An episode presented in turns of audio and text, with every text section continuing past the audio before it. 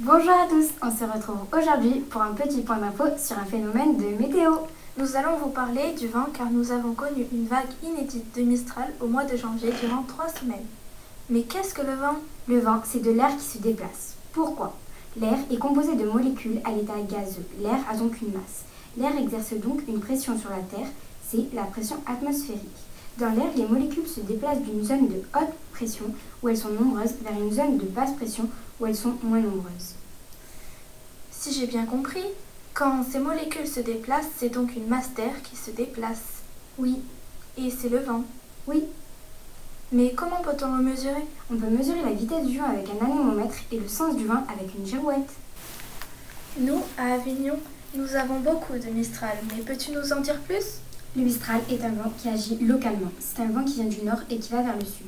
C'est une masse d'air qui se déplace le long de la vallée du Rhône pour descendre jusqu'à la mer. Il est froid et sec et peut être parfois violent. Pendant notre vague de Mistral au mois de janvier, nous avons subi de nombreuses rafales. La masse d'air qui se déplace peut atteindre 120 km par heure et de très basses températures. C'était Maëlys et Emma de, de 5e 3.